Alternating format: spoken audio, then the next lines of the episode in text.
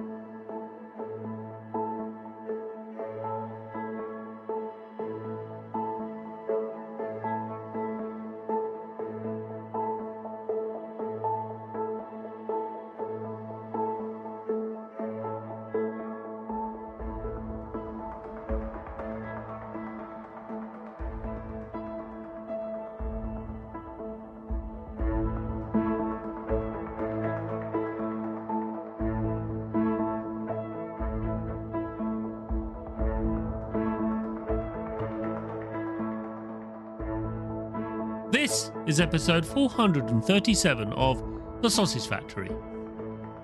In this episode, I interviewed Ryan Bousfield of Wolf and Wood and asked them about the design and development of their warehouse bound adventure game, The Last Worker. There's not a lot of games that make social commentary, but this is one of them. Regardless of your political sort of leanings, this game does have some interesting questions about self worth and the kind of value one places on contributions to society as a whole. Yeah, a bit heavy going, but we do kind of skirt around that in this episode. This is more about encouraging a kind of environment and atmosphere when one is playing a game. And The Last Worker puts great pains in actually creating certain, so we say, comfortable yet uncomfortable experience. But nonetheless, a very entertaining one.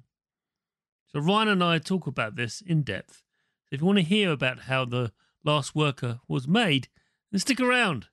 Listen to me from the relatively recent past. Talk to Ryan about the Last Worker. Take it away, Chris. Ryan. Hello. Hello. Can you tell us who you are and what you do? So my name is Ryan Bousfield. I'm the creative director at Wolf and Wood, and we make games predominantly first-person uh, virtual reality narrative games. And you certainly made one here with The Last Worker. Big glowing narrative. Good heavens.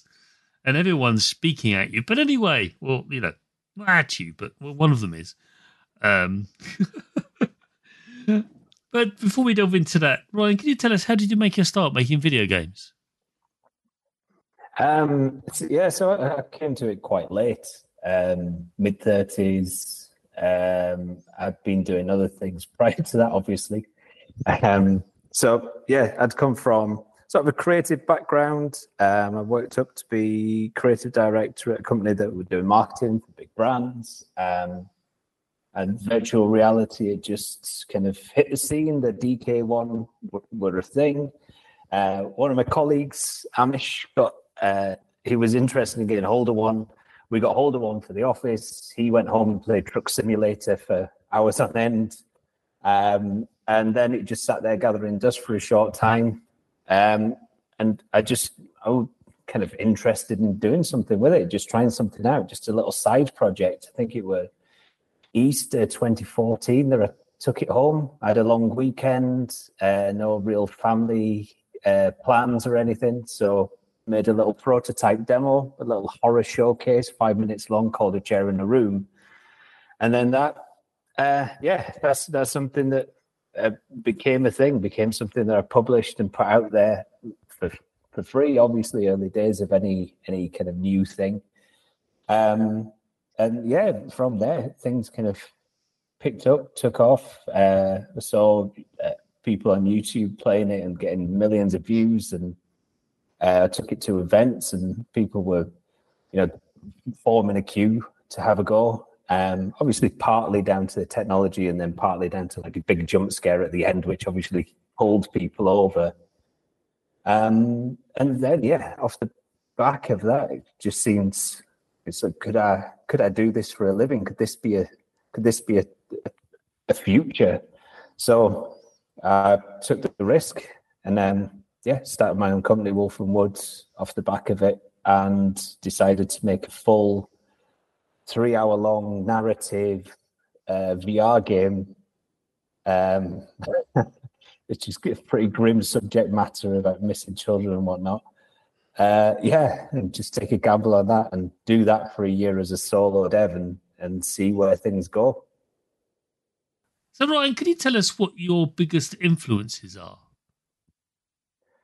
Um, yeah, it's, there's no single, you know, there's no single game or this, you know, the, the kind of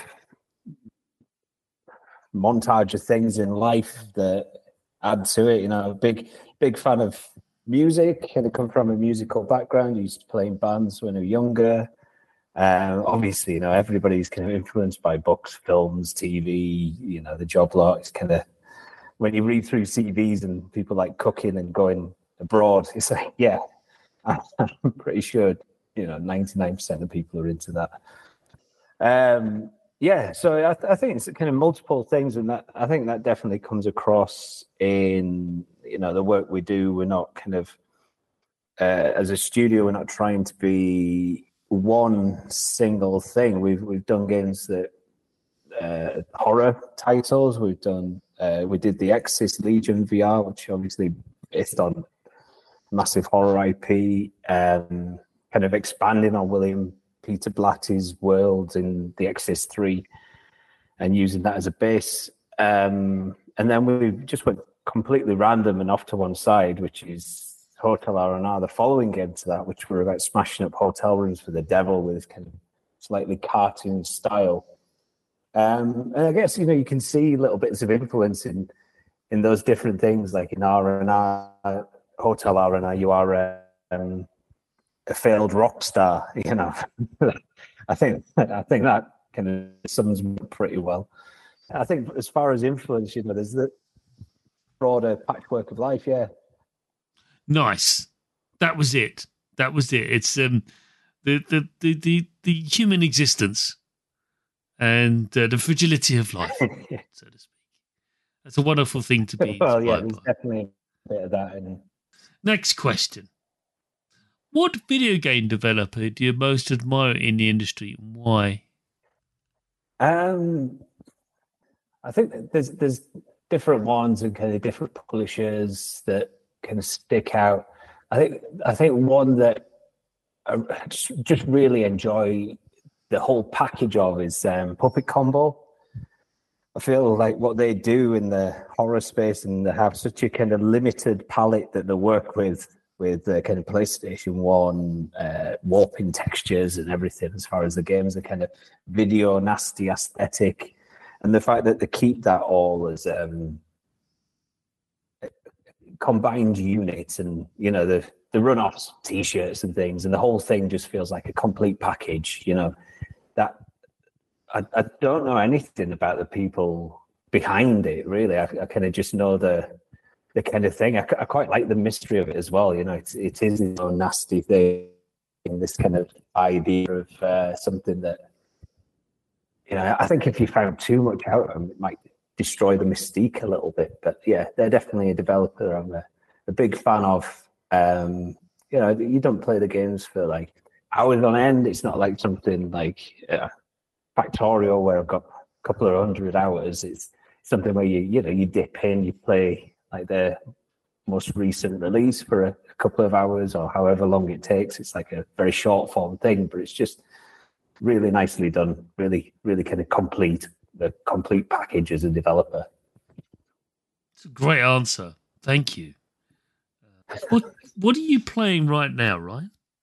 Uh, right now, um, so yeah, we've been obviously coming up to coming up to launch two days till the last work is out. So I've I have been quite limited, but um, I've got I've got some games downloaded and ready to go. Um, so Resident Evil Four, that's a that's a definite.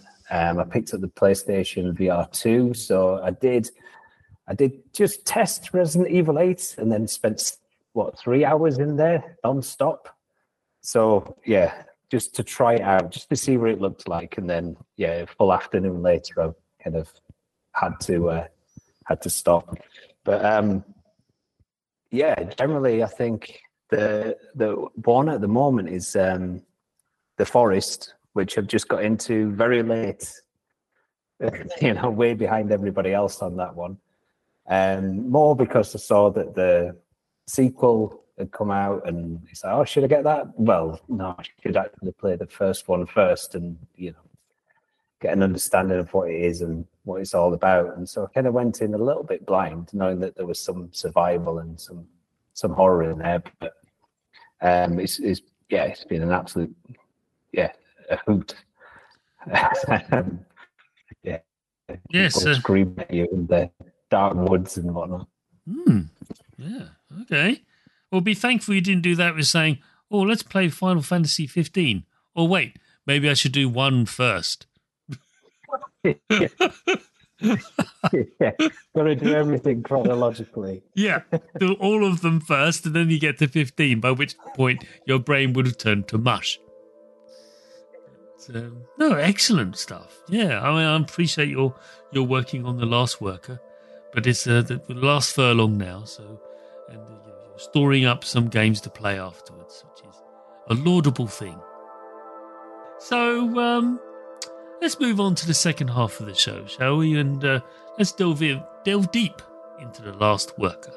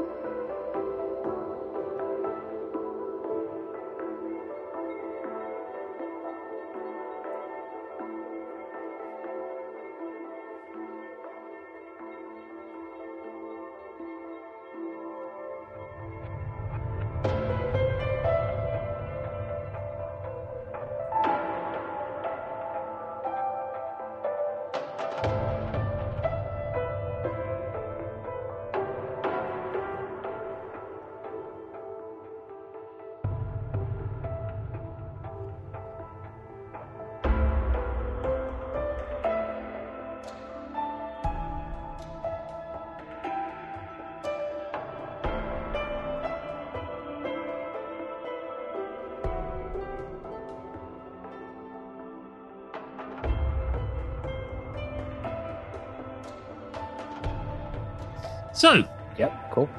Ryan, before we do that, I need to ask you a rather blunt question. In your own words, what is The Last Worker? Uh, so it's the adventure stealth narrative set in a near future colourful dystopia uh, about Kurt, the last human worker in a giant um, uh, fulfillment center. And uh, yeah, you follow Kurt's journey um, from the best at his job, that's why he's still there, through to uh, being recruited by a mysteriously shadow organization, Spear, and the kind of push and pull he has between him being good at his job and you know kind of stuck in a rut in a way um, and you know that opportunity of you know doing something different and kind of standing out but kurt yeah is very much against it for the for the first part He certainly is. I do like him though. He, he, you could have so easily made him a job's worth, but he really isn't. You know, he, he comes across as rather, you know, um, so we say sardonic, but ultimately he does he does care about what he's doing, and he want to make sure he does a good job. He, he he despite the fact he's been doing it for over twenty five years, um, he still cares, which is interesting. Um, I, I suspect his uh, the his companion um, is, is helping him with that. Um, I'm, I'm not sure if he does that. I think he drives him mad. But anyway, um, first design question then, and this is something that constantly refers back to, and it does bounce around, and you do push the boundaries of this. But I found there is a need for the player to be really observant of about the most monotonous thing you could possibly think of. Uh, and in order to re progress, really, with the last worker. How did you manage to make this a challenging aspect of the game? In fact, making a a skill aspect of the. It's yes, it's narrative driven, but the player is rewarded for doing things correctly in inverted commas to reflect the abilities of Kurt, the, the, the player character. How did you find sort of turning what is seemingly quite monotonous into something actually quite entertaining? I think the the starting point for it is just the the environment and world design in general. Um because we've it, it's kind of yeah not not a thing that we've kind of been using for marketing or whatever but we, we've had the idea of it being a, a kind of you know willy wonka chocolate factory type experience. You know the the warehouses are th- there are areas within the warehouses with infinite depths, infinite drops, and we have, you know, obviously these kind of machines, robots flying around. We've got these machines doing uh, different tasks, moving shipping containers and loading them with um, helicopter parts, and then they fly off. So we, you know, we we tried to create this, you know, this environment um, from the start with, you know, this this kind of excitement about exploring, even within the kind of day to day warehouse. Which you know, doing research for the for the game, we were looking at you know what an actual warehouse does look like and what one uh, works like at the moment. There is there's there's so many kind of tubes and slides and things going on, and I think um, you know bringing that in to the world has been a has been a lot of fun, and then we've made that very colourful, very bright, very uh, yeah. It's kind of more like a children's play area than a than a warehouse in that sense. So you know, having somewhere interesting to do things, as well as giving the player the the pod, which is the full six degrees movement, where you know you're going up and down. You've got a boost button to get around quicker. Uh, then you've got your your gravity gun, your Jüngle gun, where you can pick up objects, spin them, pull them back, launch them, throw them around, throw them at robots. There's you know, there's just a lot of kind of playful toys within that within that world, which I think you know you stack them all up. Then the process of you know going around and picking a box and doing it within the time limit, uh, yeah, it it does provide that kind of almost simple challenge. Um, that we as developers, through the process of you know iterative testing, we've we've found you know, is something that we enjoyed. And even even today, uh, somebody delivered 11 packages. And they're like, oh, that's got to be a record. And then somebody shouted over, going, no, no, it's not. I've definitely. And, you know, it just became like a little bit competitive over this thing that we've been doing for the last few years. It's, it's weird how, um, yeah, how, how we still, you know, enjoy that aspect of it. Yeah. Yeah. Um, it, I just found it amusing that I was picking this stuff up and then examining it to see a if it was the right weight, b was the right size, and c was it damaged. And like, is ridiculous. It's a box for pity's sake. But I was, you know, invested in these boxes. yeah, that's hundred percent. You know, that's that's the that's the idea. That's the feeling we want to get across in those um, those earlier levels obviously as the gameplay changes as you get further into the into the story then you know things we, we mix up that gameplay um well quite a lot but that early game we knew we would have a couple of levels where we wanted to get across this idea of uh you know it's his mundane it's his day to day it's his uh as a character it's it's kind of quite boring but as a game that's the last thing you want. Yeah so yeah. we we tried to juggle those two, and I think you know with, with the writing and the kind of uh, you know downtrodden uh, responses um, Kurt might have to things, and you know the ridiculous product and whatnot. Then there's there's um you know there's a there's a nod to that uh, mundane life, but yeah, as a as making a game, we've really you know we really wanted to uh, not over egg that. You know, the characters in the last work are very detailed. They're really well fleshed out in, in variety of forms in different ways. Um, how did you find creating these these people? Um, so that that comes from Jorg Tittel. So uh, the last worker is uh, Jorg's concept. So he um, he's been looking to make the game for a, a, few years before he met Wolf and Wood. And um, so he had this this idea, the character Josef Jüngle, Kurt, um, who is based on Kurt Vonnegut, uh, the author. Um, and yeah, he's he just he's got this whole world in his head. I'm going into a school him, But um, yeah, he's got this whole world that he, had this idea for that came from um, you know seeing automation happen in supermarkets and so on.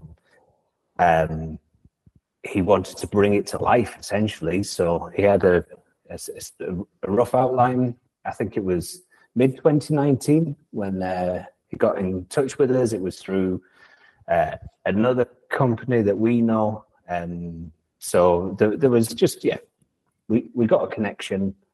Uh, we spoke to each other. Jorg told us about this kind of crazy, uh, this crazy idea, essentially. Um, and just, yeah, it really stuck. It really resonated. It really seemed like a, a world that would be interesting to make, would be interesting to, to spend some time in, and something, you know, very, very unusual and very unlike um, you know, I feel like 85, 90% of computer games, it, it feels like it's, it's, something I'd not not previously seen before. And obviously that comes with its own challenges. Um, how do you make a warehouse uh, sexy for a full game? That's something we had to work out. Um, luckily, Jorg had already enlisted the help of uh, Mick McMahon, who is essentially one of the co-creators of Judge Dredd, who worked on 2000 AD uh, uh, comics, graphic novels for for years and years. Uh, very well respected artist, and he had, you know, a, a visual look, um, especially for the characters, with very like hard edged, angular shapes, and so yeah, with the kind of background that Jorg created for each of the characters with mixed concept art, then you know we're kind of bringing it all together and breathing life into it. Um, yeah, it's it's definitely you know it's a it's a team effort in that respect. Certainly, and it really does show through. And on a related note, the Last Worker does project a view of a possible future. It's not a nice one, and there is a message. There's an underlying message throughout the Last Worker the clues in you know in the title for pity's sake. But how have you found making sure that that message isn't drowned out by the absurdity of what Curtis finds himself in, the situation he finds himself in? Yeah, it's it's it's kind of always there, always underpinning. Um, the the message really is, you know, it's, it's kind of social satire. Um, it, we from the outset, it's, it's something we. I mean, there, there, are areas where it is a little bit, you know, um, in your face, but but generally the idea is we don't want to throw it down people's throats. We, you know, we, we want to get across that idea. We want to get across the the concepts and the the potential, but um, yeah, it's, it's it's kind of always there, underlining the narrative and the world building and some of the environmental storytelling that we've um, created around it. There it's it's just been a it's been the kind of constant thread. And the fact that we started this just before lockdown and then we've seen the rise of things like ai art you know where whereas initially i think when the project were conceived you know that it was uh, the idea of you know robots taking the mechanical jobs you know picking and packing moving things Whereas now, you know, we, we are seeing the potential of um, AI and robots or just artificial intelligence as software being able to, you know, take on that creative process, um, take on or not steer or, you know, whatever the view is. But um, yeah, it's, it's kind of been a it's kind of been a weird process because you know the world kind of got turned up upside down and we saw some of the things kind of coming true as we're in the process of of making something, which is yeah, very very unusual. it is, isn't it? Uh, the, I, I bristle at the AI art whenever I see it. I, I just I just turn it off or get rid of it from my social network streamline. I'm not. No, I do not want to see this. This is not pleasant. Um, it, it, I genuinely believe it's, it's soulless. It's a vacancy in the in the images it produces. It's I don't want to distract from the science, which sounds like I am. Maybe I am, but um, hmm, something to ponder yeah. certainly. Yeah, definitely, definitely find the science very interesting. Um, yeah, what it produces and, and what you see off the back of it, you know, people trying to make a quick buck off the back of, oh, I could generate 600 images in 12 minutes, or yeah, it's probably yeah. less time. Um, that that's the you know that's the the abhorrent side, the dark side of it. It's you know yeah. the, the kind of idea that people are trying to capitalize on something that you know they, they've not you know they've not done the 10,000 hours or you know whatever the the process is whereas you know the people who have actually put the time and effort in and you know worked hard to become good at doing something you know, they're getting, and they do it, you know, a lot of people just do it for pleasure. I certainly do. Um, and then, you know, you can just see, I think I saw a tweet where there was like a collection of um, YouTube titles about making art, which were just about the process and, you know, how to improve and self improvement and so on. And then the other side, they were like, make quick bucks, or you know, I made this much money by you know essentially feeding in some search terms, which seems really, uh, really miserable. Yeah, it's the, the old NFT crypto bros kind of um, similar low effort, um, high reward kind of um, ethos, which doesn't yeah. end well, really. That's really what I'm bristling against. Is that it's and it's also like I said, the output is is dead. Just, you can see it's just dead. Yeah, it's it's not the AI's fault, really. No, no, no. Of course it's not. Of course it's not. But I don't want you know. It's just not very pleasant to look at. It's like you just you can spot it immediately. Like uh, it's dead. I don't want to see this. It's not pleasant. But it's relative, relevant to what we're talking about now. So, last question then, and this is on the movement of Kurt and his little trolley thing that he moves around in. Um, his little little seat that he's sort of like pootering around yeah. in. I mean, I mean pootering around because the controls in the Last Worker do invoke a sense of helplessness when moving around. There's one part where you're racing another robot, and I don't want to go into details about what happens there. It's quite early on in the game, very early, but I do remember it being quite amusing that I was racing something that's way, way faster than me. There's no possible way I could chase, I could catch this thing. But um, was this deliberate? Um, yeah, I mean the controls of um, obviously we've had the challenge of you know we we've got a VR version and a non-VR version, um, so the, the two control systems are quite quite different. Obviously, the VR version you you are you know I'd say the controls much more immediate, but there is a separation between you as a, a, a person or embodying the character and the vehicle that you're using. So we call it the Jüngle Pod. Um, it does get described later in the game as a flying mobility scooter. It's uh, it's, it is, yeah. It's complete contraption and it's customized his and it's all a little bit bent and battered and kind of held together and there's bits of uh, all the stickers and tape and whatnot on there.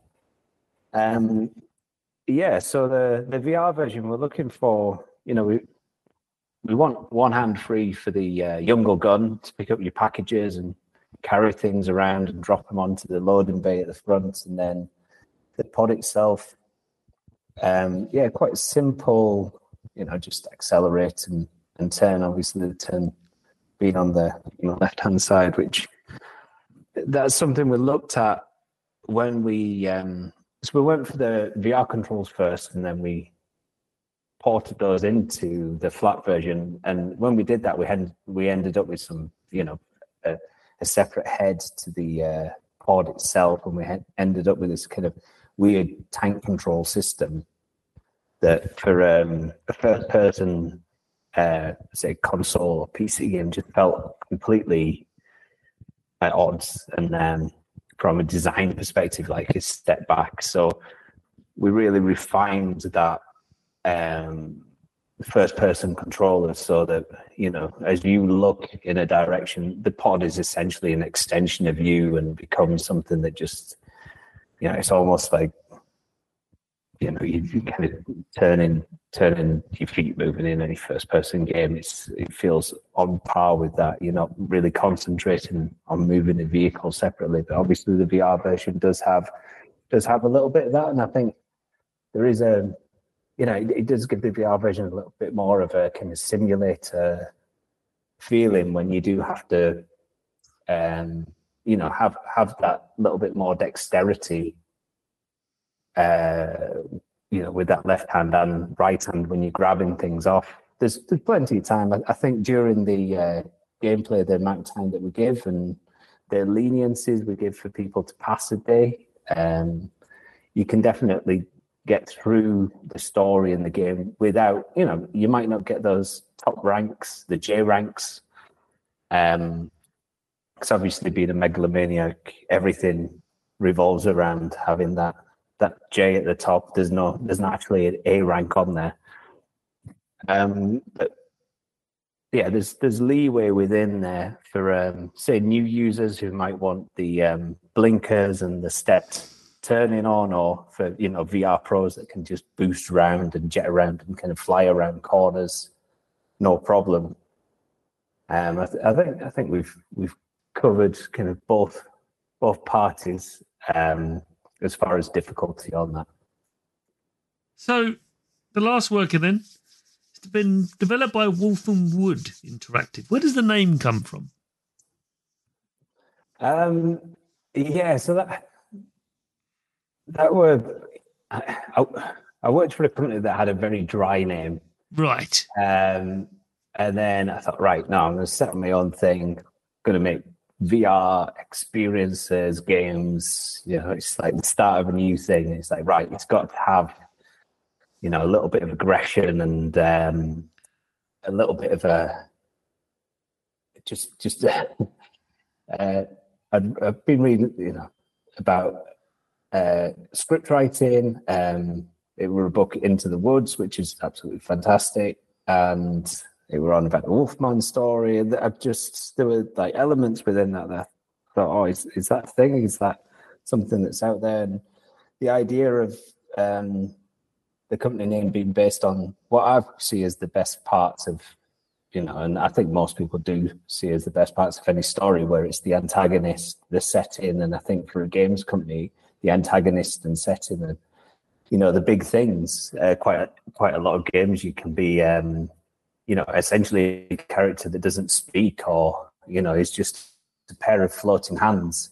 And, you know, you embody into that. Yeah, I thought the idea of just having an antagonist let in with um, two words that you know, sit quite nicely with each other. And from a graphic design background, I had to put an ampersand in there because, you know, kind of designery like that. Yes, you can go uh, nuts uh, yeah. with those, can't you? Oh, a lovely shape. yeah. yeah um, exactly. So yes, the Last Worker developed by Wolf and Wood Interactive and published by Wired Productions. And uh, what platforms is The Last Worker available on? So I just I just add to that. Sorry, it's um yeah developed by Wolf and Wood. It's produced by Oiffy and uh, oh yes, yes, his, that's his company uh, where he's writer producer Apologies. Yes, thank you for the clarification. Um, so yes, what platforms is um, is the last worker available on? Right. Let me just try and remember. So mm. Quest Two, and PlayStation Five, which also includes PlayStation VR Two, uh, Xbox, PC, which also includes PC VR, Index, and Quest. If you want to plug that in there um, GOG, Epic, Switch. Oh, nearly forgot Switch. Yeah, on on Switch again. You know, this as far as the because the Switch feels like it almost sits somewhere in the middle of uh, you know when we're talking playing on a PC or a console compared to playing on in, in VR. Um, because we've got the the motion control in there, and obviously playing on something you know portable you know, I've, I've really enjoyed it because it does give like a slightly different experience to uh, to other versions. So yeah, all those. That's I quite. I remembered them all. Yeah, you did well. Did well. All of the things, almost. All of the things. yeah, yeah. Um, personally, I played it on Steam VR because I was playing it on the PC um, via my MetaQuest 2 because uh, you can do that. It's like three platforms in one if you've got a reasonable PC, you can do Oculus Rift games, Steam VR games, and just MetaQuest games. So there you go. That's why I say it's a very good headset for that, provided you got, like I say, the PC that can do the job. So, um, well, Ryan, it's been wonderful having you on the show. Um, cool. Yeah. Thanks for having me. Uh, yeah. Always you, daunting doing these things, but no, I, I, hope you enjoyed it. I know I did.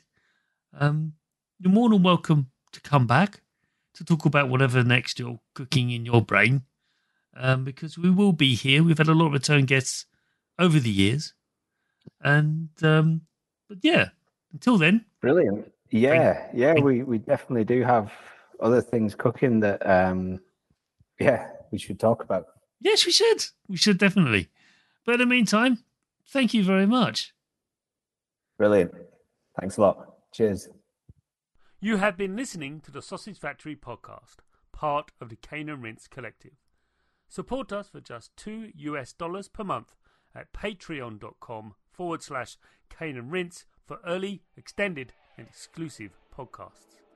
Find us on Twitter, Facebook, Instagram, Twitch, YouTube, and at our website, caneandrinse.com.